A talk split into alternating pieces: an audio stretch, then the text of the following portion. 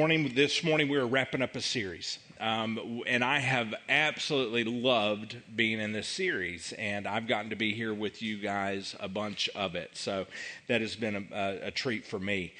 Um, this month-long series, we've been talking about shame, and we know this, that shame is very heavy. It carries a great weight on all of us. And it leaves us feeling like this. We feel like um, not just I did something bad or I do bad things. It's beyond that. Shame makes me feel like that I, I am bad. I, I didn't just do something wrong. I am wrong. There's something wrong deep inside of me. That's the way it leaves us feeling.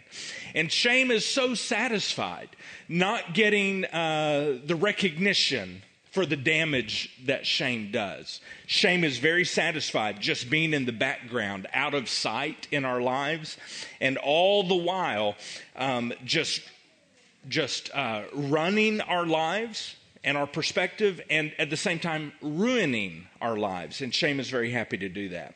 Shame is happy just to kind of hang out in the basement and just impact us from the inside, slowly, quietly, behind the scenes. And in the basement, it's almost as if shame is down there working out. The whole time it's being quiet, it's just working out, it's pumping iron, and it's getting stronger and stronger and stronger in that silence. And it is destroying us very quietly from the inside.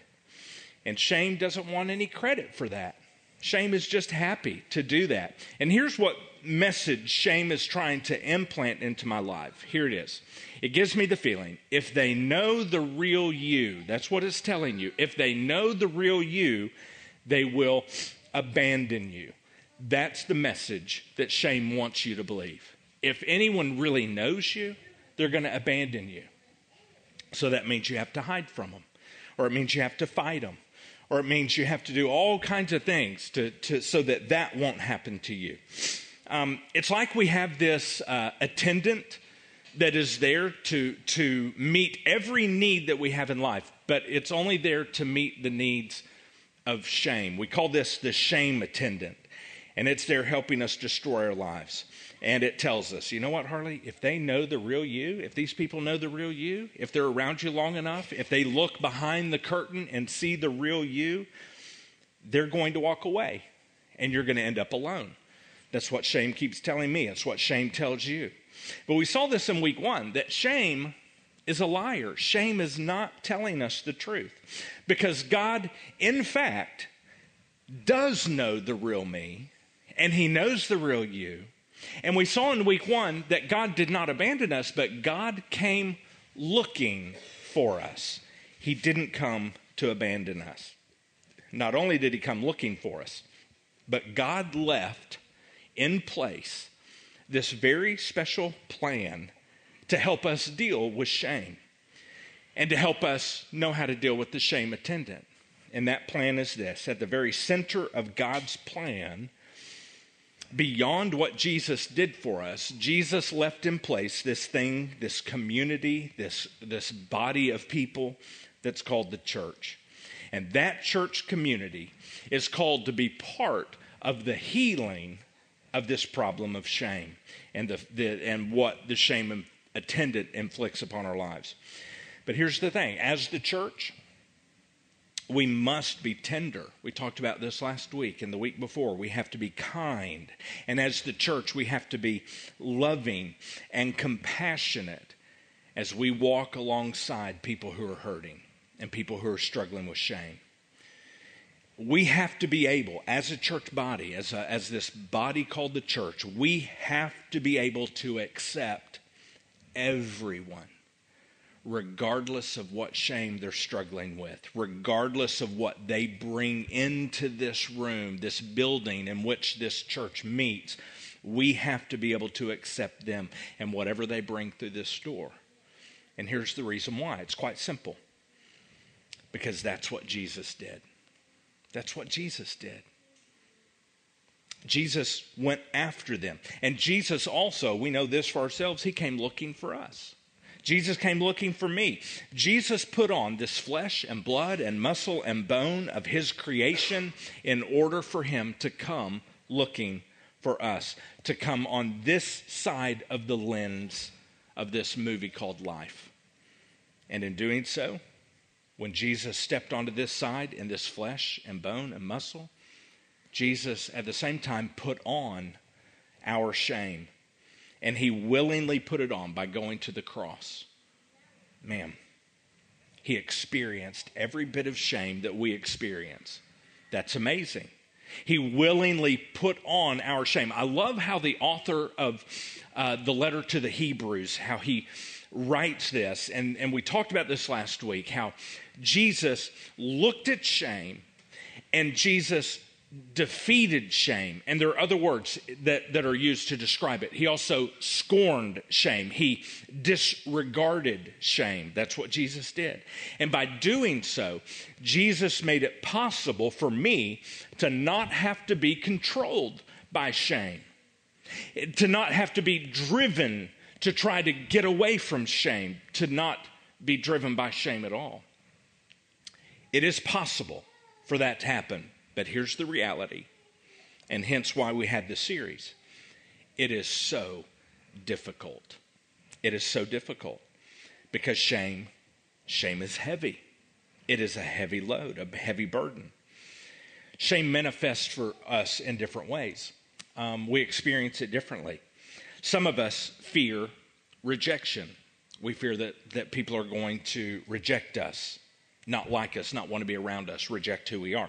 Some people uh, fear being marginalized, almost like they're going to be passed over, or uh, if they were, uh, if, if teams were being chosen, that they were going to be chosen last. Shame can make us feel that way. Shame can make us feel, uh, be afraid of making mistakes. It can make me afraid, and and and in making mistakes, it's not just that we've made a mistake. Shame gives us the feeling that we are a mistake. And for some of us, um, shame gives us a fear of failure. And it's, again, not just that I'm afraid I will fail, but shame makes us believe I am a failure. And shame is right there. Shame is right there with us all the time, and it's one of the greatest weapons that the evil one uses against us in our lives every single day. So, because of that, we, we can't just pretend that shame is nothing.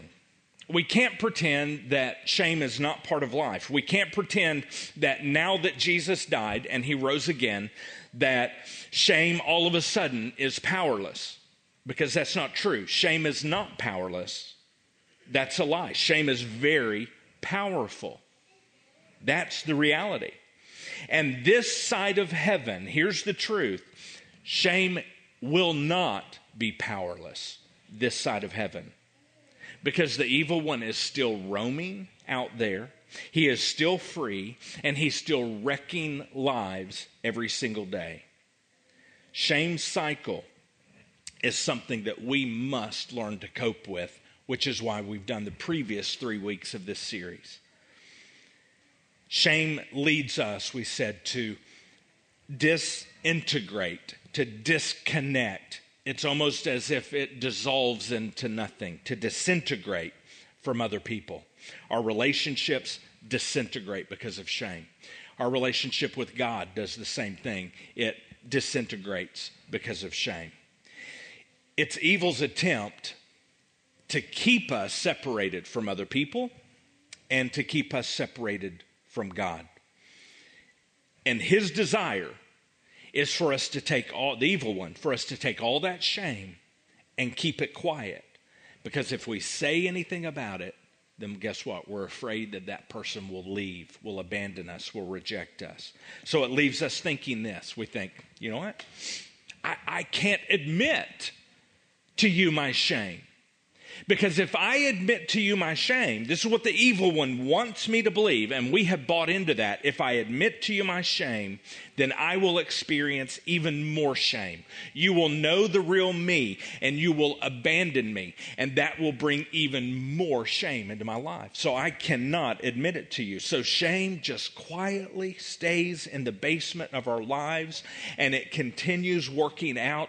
It continues getting stronger. I don't know why I'm doing the butterfly press, but it just seems relevant here. It continues working out, and it gets stronger, and it gets bigger, all the while just working out in the basement and, and destroying me from the inside out. In fact, it is that disintegrated thinking that shame causes that then leads to disintegrated relationships between me and you, and disintegrated relationships with God. And it convinces us, it convinces us to stay away from the very people who could help bring healing to stop my shame. That is through God and this community called the church. So that's why we can't afford to be out of focus as a church. Bryce has that on the screen for us. He's going to put it on the screen, and here's why.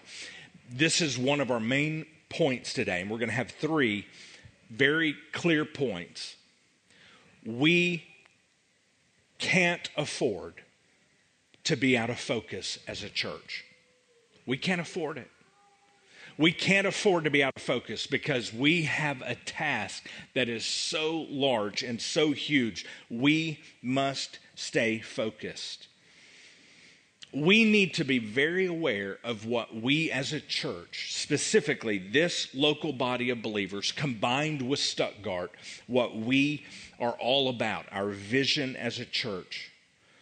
And we need to, I, I would encourage, I'm encouraging even you, everyone that's here today to say this, that we need to understand and know how to communicate what this body called the church right here, the Church of Malvern and Stuttgart Harvest Church, what we're all about, because the stakes are high and staying focused is going to be so important to us. I just want to hit pause right here for just a moment.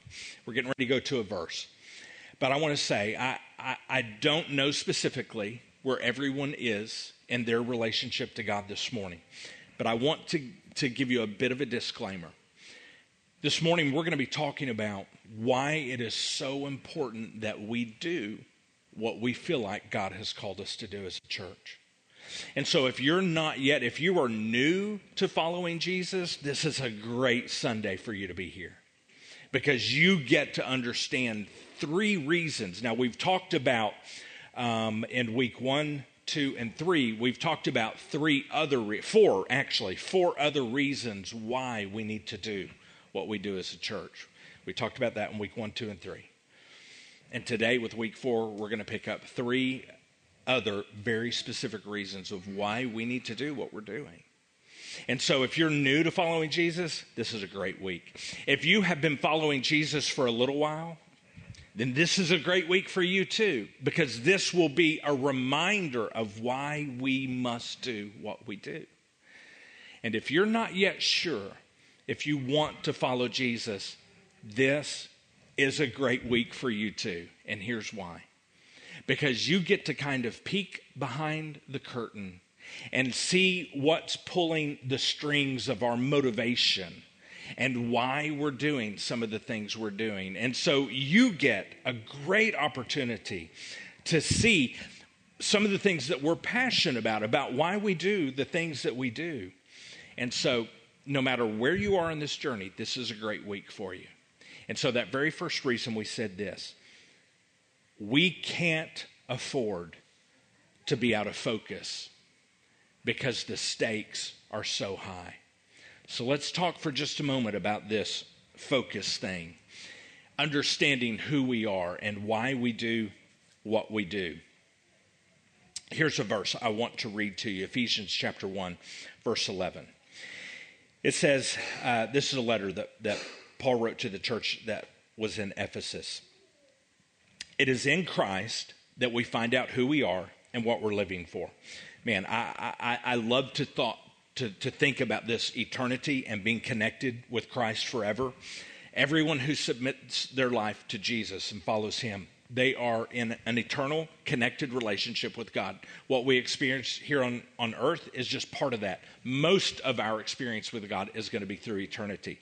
And I love to think about that, but we're not only here for eternity.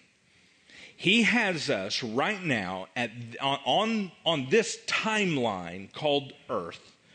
He has us here for a very specific purpose, and and and it is through Christ that we find out what that's all about. And he goes on. He says, long before we first heard of Christ and got our hopes up, he had his eyes on us, and he had designs on us for glorious living.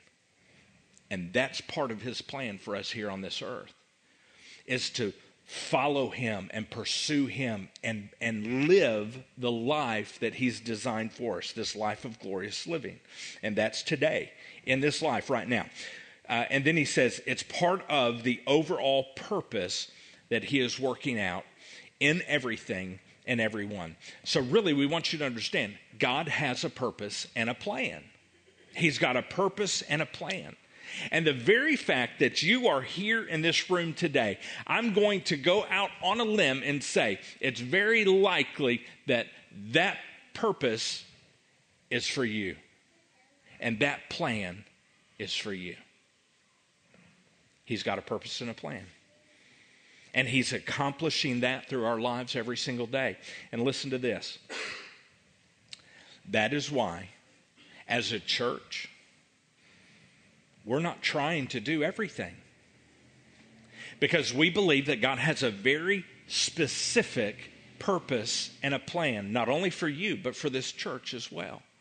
A very specific purpose, a very specific plan.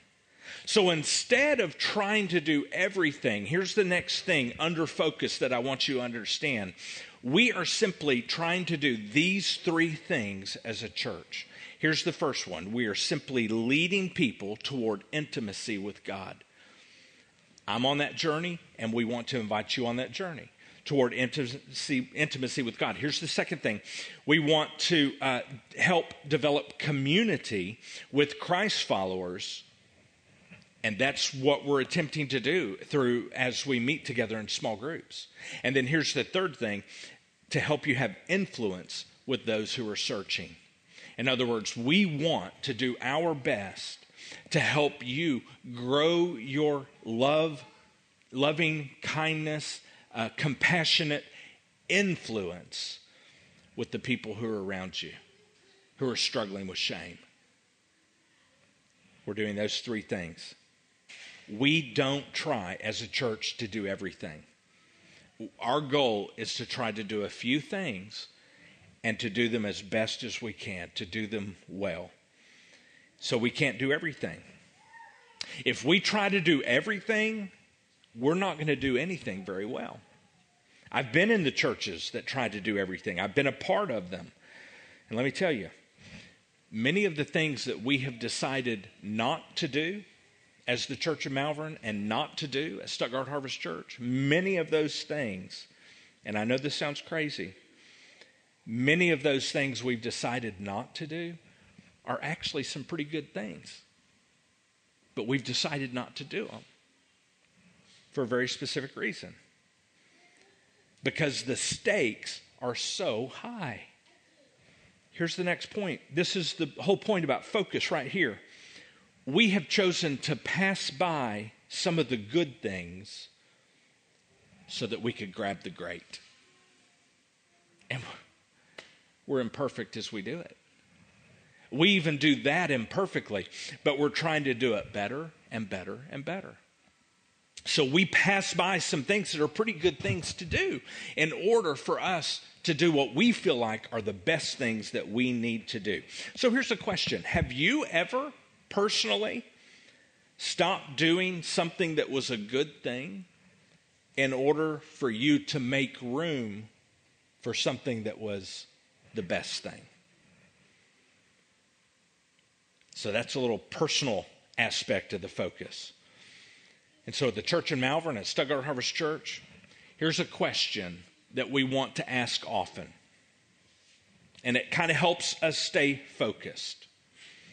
Are we keeping next steps simple, obvious, and narrow? That's a question Cole and I ask ourselves all the time. The next step, because I believe every single one of us, no matter how new we are to following Jesus or how long we've been following Jesus, or if we are still deciding if we will follow Jesus, there is a next step for us every single day. And our job is to do our best to make those clear and to make those steps obvious. So we have to focus. With this series, we've already seen that the stakes are really, really high. So here's a question. Uh, Cole and I had a retreat a, a while back, and, and we came up with, well, how would we know if we are focusing the way we believe that God has called us to focus as a church? And we came up with a few statements that said, you know what, if we're doing this, then I believe we're understanding what this means to focus. So let me share that with you. Here's the first one. I'll know that I'm focusing, and I'll know that the church, the church in Malvern and Stuttgart Harvest Church, are focusing when we can clearly explain to someone else our vision, values, and strategy. And so our goal is, if we know, if we can get to the point where you understand and could explain to someone else who we are as a church, what we're trying to do as a church, our vision, values, and strategy, then I believe that we have an idea that, yeah, we're, we have, we're on our way to focusing. Here's the next one. When we can clearly, uh, no, that's that. I just read that. When we're more concerned about keeping the main things, the main thing, rather than just doing more. Um, as a church, we've already told you we don't try to do everything. We're trying to do what we feel like in this season of our existence are the most important things we can do, and trying to do our best to do those better and better and better. Um, anytime someone comes to me and they say, you know what I think you should do? Why don't you, or have you ever thought about doing this? And m- my first initial radar is to measure that against our focus. In my head, what I'm thinking is, is this just something more to do as a church? And it might be a really good thing. But if in doing more, we do the most important things uh, at a lesser quality, then maybe that's not what we need to do. So those things roll through my mind. So when the entire church begins thinking the same thing, when we're more concerned about keeping the main things the main thing rather than just doing more, then I believe we have begun to focus. Here's another statement. When we're willing to stop doing some good ideas, even if they've become a tradition, so that we can focus on the best ones, the clearest ones, the most effective next steps. In other words, we're willing to say, you know what? Maybe we don't need to do that anymore so that we can do better right here. And when we begin thinking like that as a church family, then I, be, I believe we can see that we've begun to focus. Because you know what? The stakes are so high. If we're going to con- connect people with Jesus, and we're going to continue to see them grow more and more and more, if we're going to help them walk away from shame, if that's what we're going to do, and walk away from the fear that shame creates and the pain that shame creates, then we realize we have to stay focused in what we do as a church. And we can't just continue to add and add and add ministries and events and ministries and events unless they fall into that focus. because shame is heavy and the stakes are very high. And because shame keeps us afraid and it keeps us separated from the very one thing that God has left here in this place that could help stop shame. And that's God, and that's his community called a church. So that is why we must stay focused as a church. Now, let's add something else to that focus. So here's the next thing. We have to be really careful not to pick um, some favorite things that we do and just stick with that. And just say, yeah, you know what? I really like this, and we're going to stick with it for twenty years. You know, I like the way this is. I like the way that. That's just kind of who we are. We're going to stick with that for twenty years. It worked then. I think it's going to work for twenty years. I think it'll work forever. We have to continually look for ways to improve and to do better. Every every Monday, as Cole and I, we we spend Mondays together in planning. Every Monday on our list is what didn't work. And we can't leave it there. We always have to answer it. If we're going to bring it up, we have to have an answer. And then we say, what might help make it better? And we desire that uh, to be something that our entire church does, always looking for ways to improve, always asking ourselves, how can I do that better? How can we communicate this love of Jesus better, even in just our conversations? And here's part of this. We have to be willing to change anything. The only thing that doesn't change is the Scripture. It's God's Word. But everything we do, we have to be willing to change anything. Because at the church in Malvern, and where Cole is today at Stuttgart Harvest Church, we believe this. As we grow, we change. As we grow, we change. I'm going to have Bryce put that on the screen.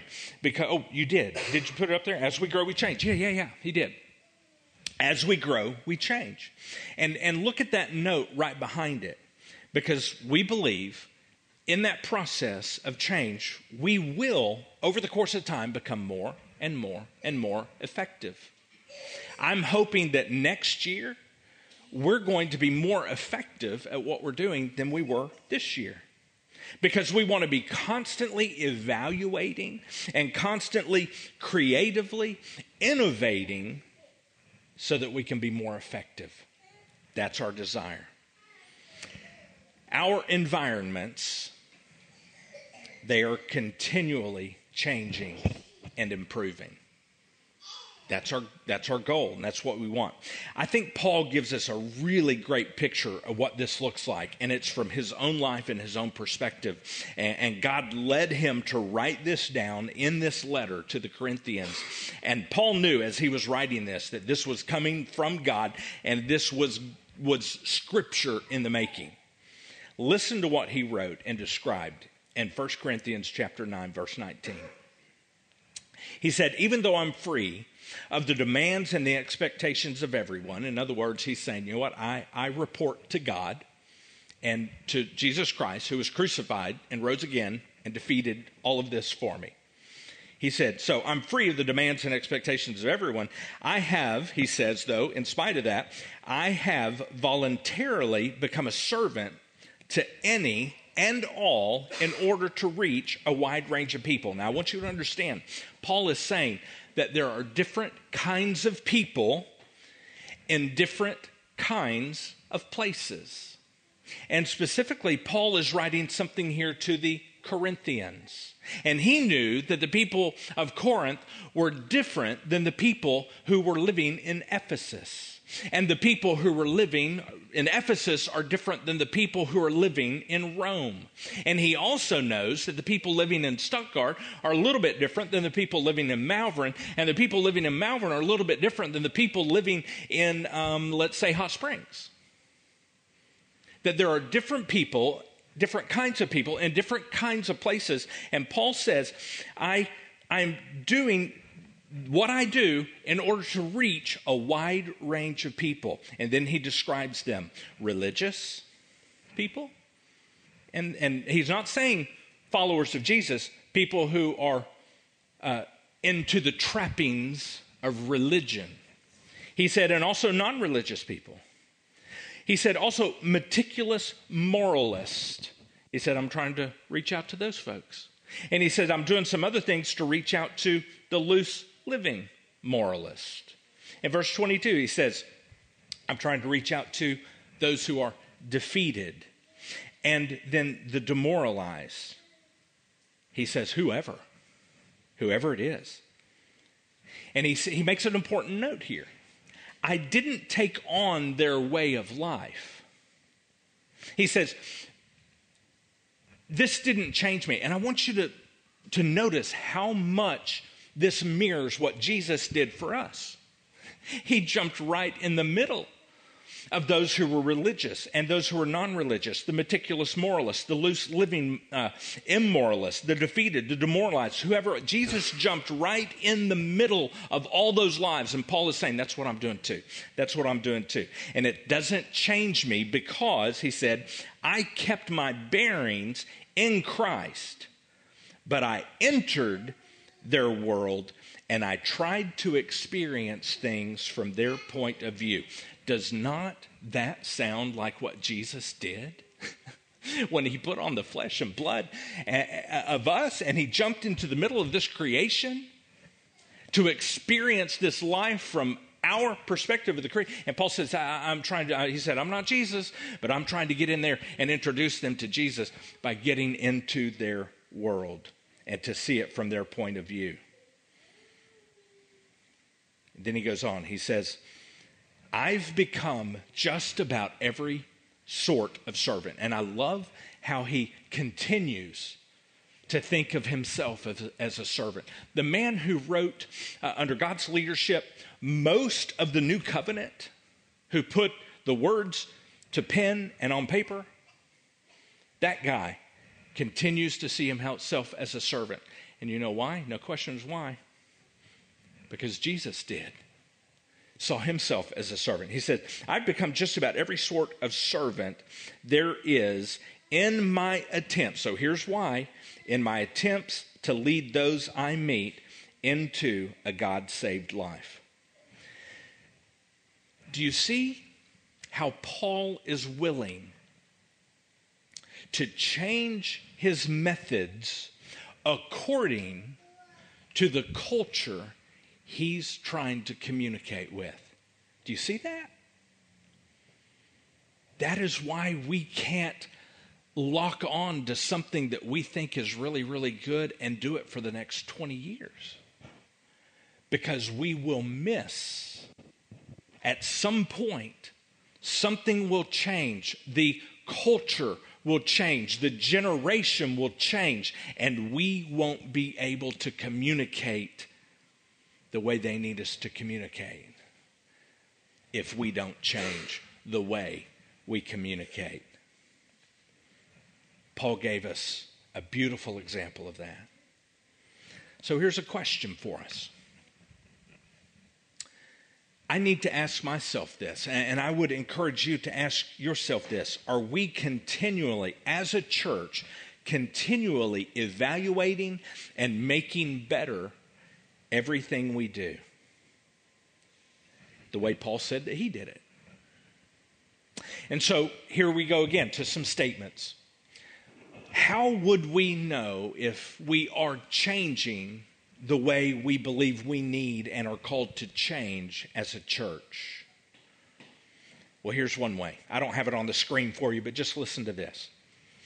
I believe that we will see that and, and we will be living that if I evaluate what I participate in. And this would be a statement for you. You evaluate what you participate in with Stuttgart Harvest Church or the church in Malvern, and you come up with a list to help you do that better next time. Let me say that again in just other, other words. We encourage everyone who serves on a ministry team. which is, who do we encourage to serve as a ministry partner on a ministry team? On Sundays, we encourage everybody to serve in some way. And so here would be the question. As you serve, would you, are you evaluating what you're doing and how it's working and how it's being communicated, how it's being received, how it's functioning? Would you evaluate that? And then would you decide, here's a list of things that I need to change, and here's how I'm going to try to do that so that we can be more effective? For each thing that I'm involved, involved with, and this would be a statement we want you to, to grasp, for everything you're involved with, would you look for ways to engage with other people in extraordinary ways to help whatever next step is appropriate, to help that be obvious and clear? I already said we all have next steps, every single one of us.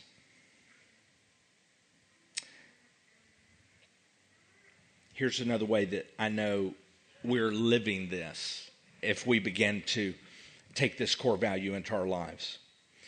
It would be in my mind, in your mind, and my actions, in your actions. We would say that effectiveness is more important than traditions. Let me say that again. When we begin to believe that being effective in what we're doing is more important than traditions, then I believe that we are beginning to take on this core value that says, yes, change is important. And here's why. Because, we've already said it, the stakes are so high.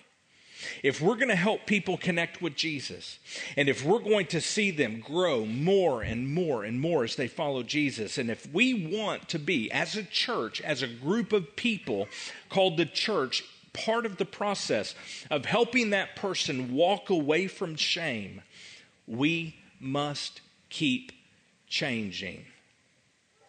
If we don't keep changing, if we don't keep improving, every week, every year will be less and less effective.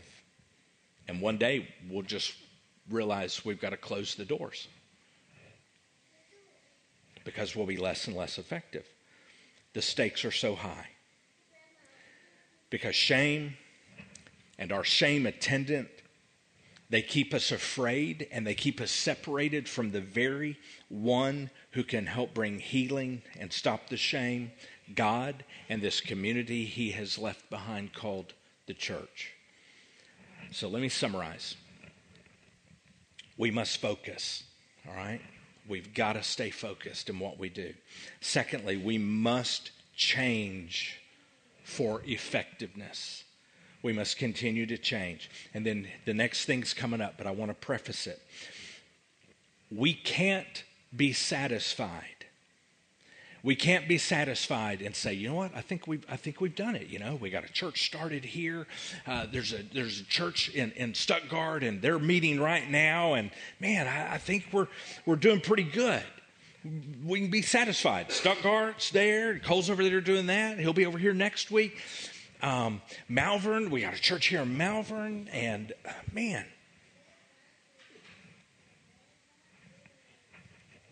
pretty good. We we can we can be content, but the reason why we can't be is very simple. According to what we see in Scripture, this is what we're supposed to be doing. And here's where that next word comes in. We multiply.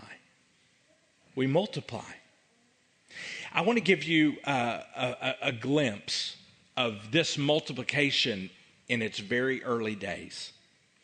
We see it. It was recorded by uh, the physician Luke. And he was recording what was happening the days after and years after the resurrection. And here's what Luke says. Acts chapter thirteen.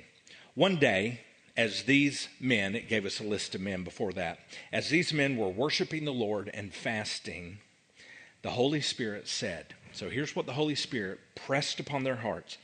Dedicate Barnabas and Saul. This is the guy also known as Paul. Dedicate Barnabas and Saul for the special work uh, uh, that he has for them. I just want to make a side note. Some places, God actually changed people's names.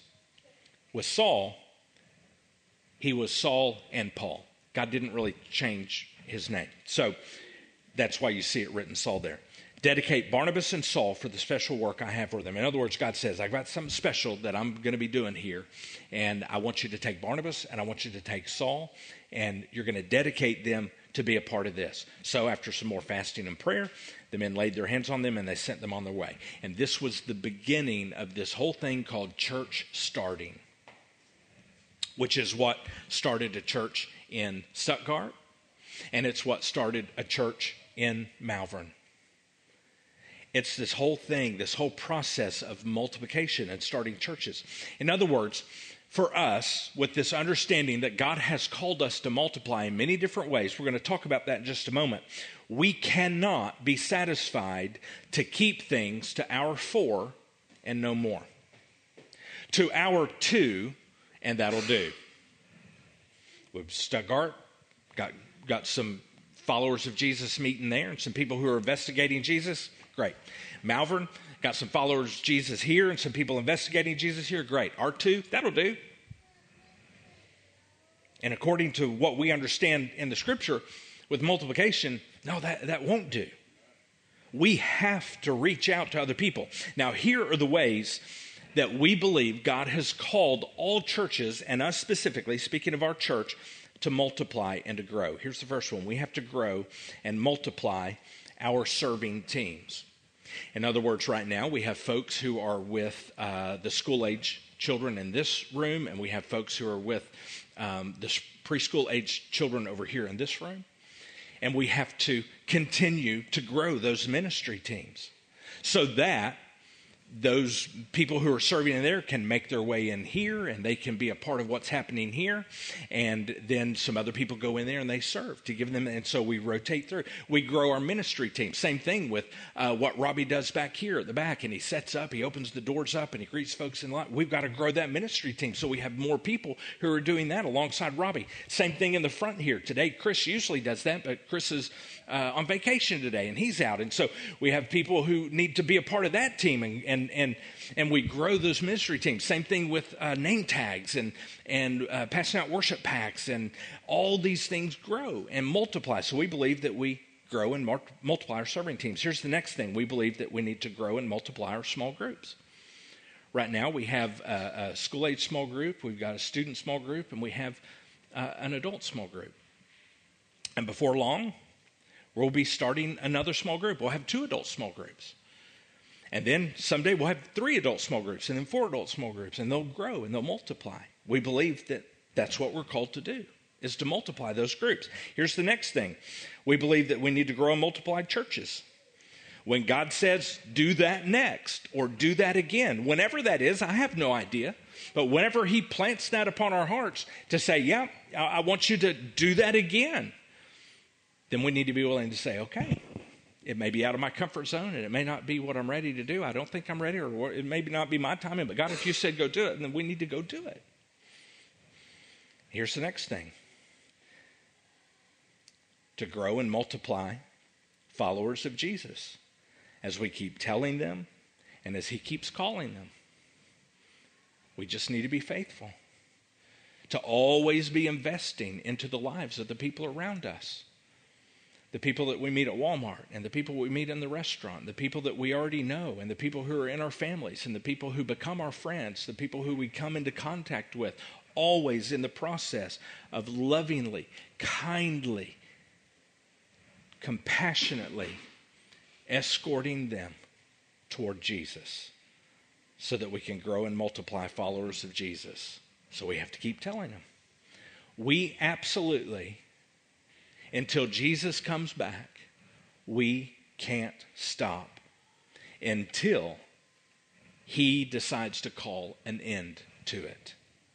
And that's when we stop, because the stakes are too high. So here's what we say about multiplication. This is it. Multiplication. We were born to grow. We were born to grow. All living things, they grow. We grow bigger by multiplying Christ followers and multiplying groups and mul- multiplying churches as God says to do that. Because we understand this, the church is not here for us. But we, the church, we are here for the world. And we believe that. So here's the question. If God were to say, you know what? I think we need to start another church. I haven't heard him say it yet. I haven't heard him say pull the trigger yet. But if he did, if he did, would your heart say, makes me uncomfortable, but I'm on. Makes me uncomfortable, makes me scared, makes me a little fearful, but I'll be a part. I'll help some way. Here's the next one. If you're in a small group, which we hope you are, how many? Who do we want in small groups at uh, the Church of Malvern and Stuttgart Harvest Church? The answer is this: everyone, every single person who walks through that door, we want them in a small group. And so my question is this: um, When will your small group? When will your small group decide it's time for us to grow into two groups? And here's the third question. Who is a searching person that you are currently serving toward Jesus Christ? Because he desires us to multiply, and the stakes are so high. So here's our statements. We I, I don't think I have these on the screen either, but I will know that I'm multiplying when I do this. Here's the first one. I constantly have someone not deeply involved in a church somewhere else who is sitting with me on Sundays.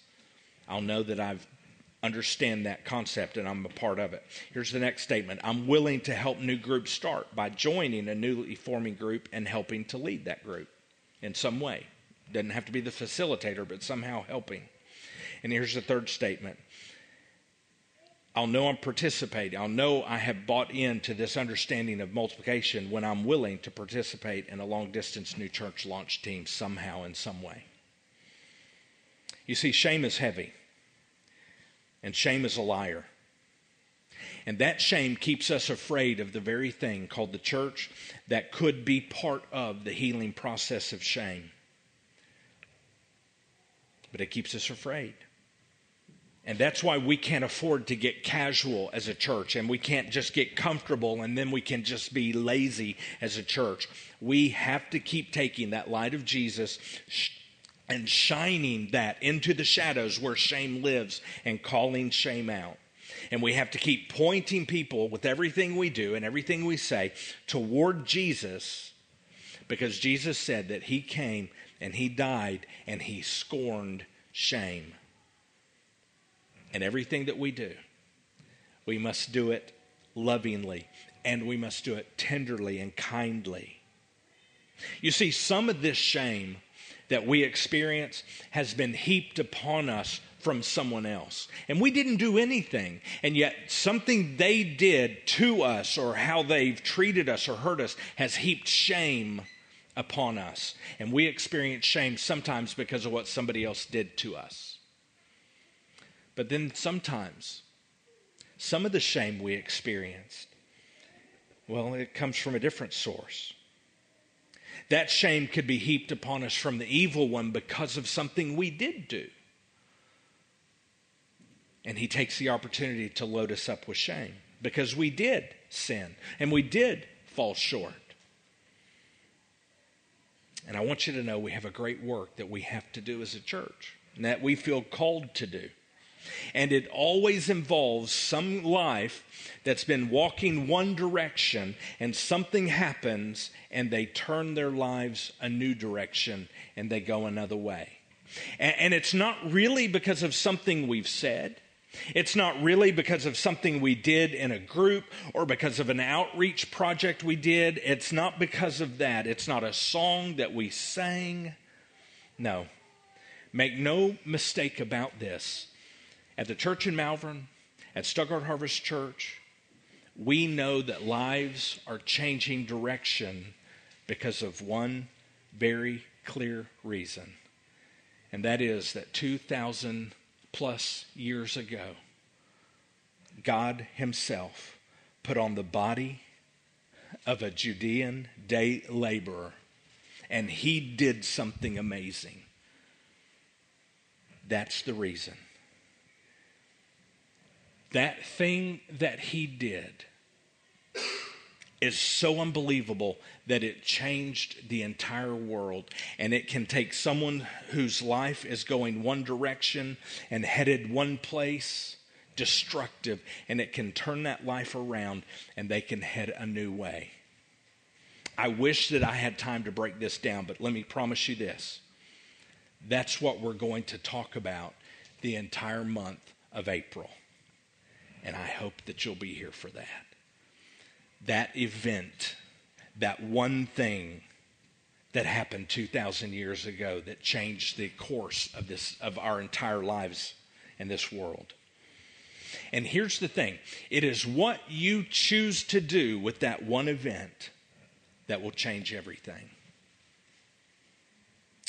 When everything that we do as a church is about seeing people who were moving one direction with their life begin to recognize that they've been going the wrong way, which is away from Jesus, and they begin to choose to turn around and to walk toward Jesus and to begin following him.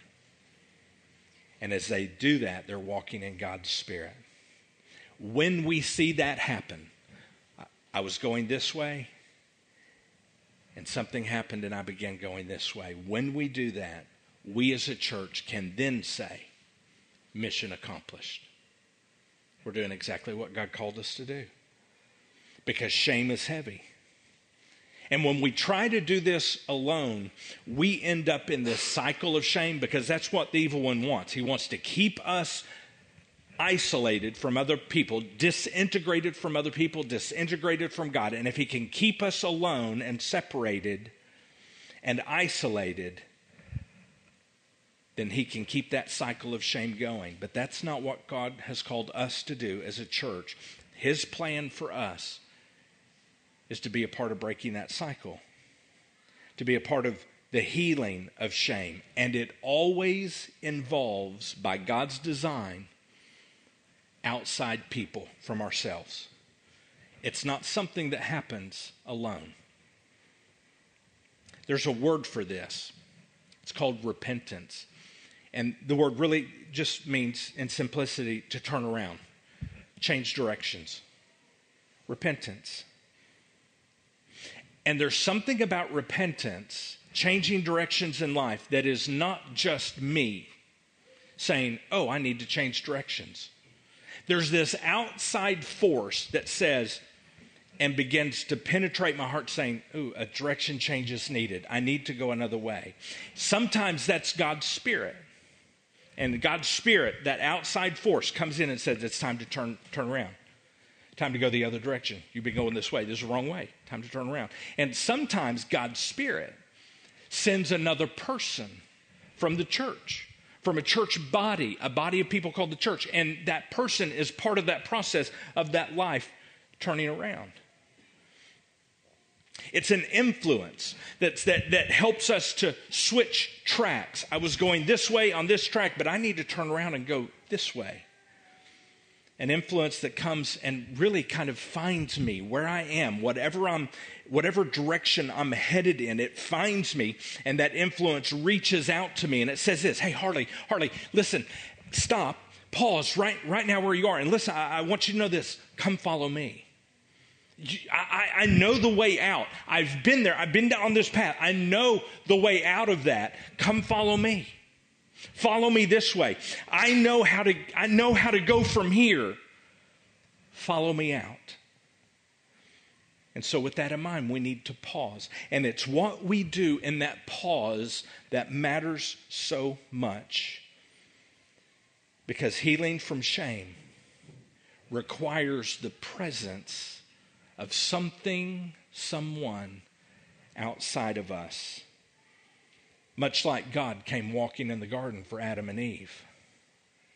And then he showed up again Jesus as God, putting on the flesh and the bone and blood of man. And he did that to say, hey, wait, wait, wait, wait. I know you've been headed this way, but I know the way out. Come follow me. So that's what it means for us as a church. It's quite simple. We must keep focused on our vision. We must be willing to change for effectiveness. And we must be willing to multiply in as many ways as possible. All so we can do what Paul did. We can go to those people in whatever culture they're in, and we can find them. And I know from my own experience, when I'm in a shame pit, for me, I don't have what it takes to have compassion for myself, much less to have compassion for anyone else. And in that moment, I need someone to come find me and say, hey, hey, Harley, Harley, Harley, wait, wait, wait, wait, wait. I know where you're headed. And I know what's at the end of that road. Listen, I know the way out. But you got to be vulnerable. You got to be open. You got to share with me your shame. And I can walk you out towards Jesus. We have to be known and deeply known. And in order to do that, we have to become vulnerable. Turning my attention, my brain, we talked about this in week one, my neural network away from shame and what it's trying to do in my life, and to turn it towards Jesus, where I can be loved and I can be cared for. And I want you to know this, even Jesus himself, when Jesus went to the cross, Jesus did not go to the cross alone. He went to the cross with the Father, and he went to the cross with the Spirit. And he had a handful of followers right there with him too at the cross. He did not go alone. And even Jesus, when he goes to that cross, he puts on our shame. He didn't go by himself. And we desperately need other people to come find us and say, hey, hey, hey, I, I understand. I understand that cycle of shame you're in. Come with me. Follow me. And we can walk out of this. And we must be a church that is primed and ready, always ready to find other people when they're in trouble. All because of shame. We don't have the luxury of losing focus. And we can't just pick what we like and say, I'm going to stick with that and we're going to do that moving forward. We're just going to do it the way we like it. And we can never become satisfied with just a gathering, a room full here and a room full there, and forgetting about all the others who are out there because the stakes are too high. So it all comes down to this today. Here's our, here's our, our, our next steps. We're going to ask you to help us do these things. Will you help us do these things? Will you join us at the church in Malvern, much like what they're doing right now in Stuttgart, as they are joining together with this very same conversation? Will you join us here by investing your life deeply into this gathering for the long haul? To not say, I'm just going to dip my toe in the water and I'm just going to kind of stay on the on the outskirts and I'm just going to be kind of randomly, kind, partially involved. Would you invest your life deeply here with us for the long haul? And in doing so, we need you to help us do everything that we feel like God is calling us to do. We need you to help us be the hands and the feet of Jesus in this area. Will you help us do it? So here's the next step. We all have a next step. If if you are not yet on a serving team, that's the next step. You need to be on a serving team. Sign up today on that connection card. Say, I, I, I want to serve. Put me in, coach. Put me where you need me. If you're not yet in a small group, that's your next step. Be a part of a small group. And then, if you're serving If you're part of a small group, then this is the next step we only talk about maybe once, twice a year. And I'm going to mention it right here. We won't mention it again for months and months and months. If you're serving, if you're in a small group, then your next step maybe for you is to become a covenant partner with the church. To say, I'm going to plant my life deeply. I'm going to covenant with you as a church to, to see God's purpose happen here in this area. And if you would mark your connection card, you will get information this week about that process, that journey. It's a self-guided journey. We don't lord it over you. It's a self-guided journey to help you understand everything that we're about as best we can, as best we can communicate it at this stage of where we are. And become a covenant partner with us. Every one of us has a next step today, and I hope that you will take that step with us. Now, join me as we talk to our Heavenly Father. God, thank you for this day. I am so grateful that you have given us uh, a glimpse of what you want us to be as a church. Not as a building. This church is not a building. We don't even own this building. We rent it. Church is not a building. It's a body. It's a people. It's alive. God, help us stay focused. Help us keep changing under your direction and leadership so that we can remain effective. And God, may we multiply our serving teams and multiply our groups and multiply followers of Jesus. And when the time comes and you say it, God, may we multiply churches. God, I, I leave all these results up to you. And I ask that you would be at work in each of our lives. In the name of Jesus, we ask these things. Amen.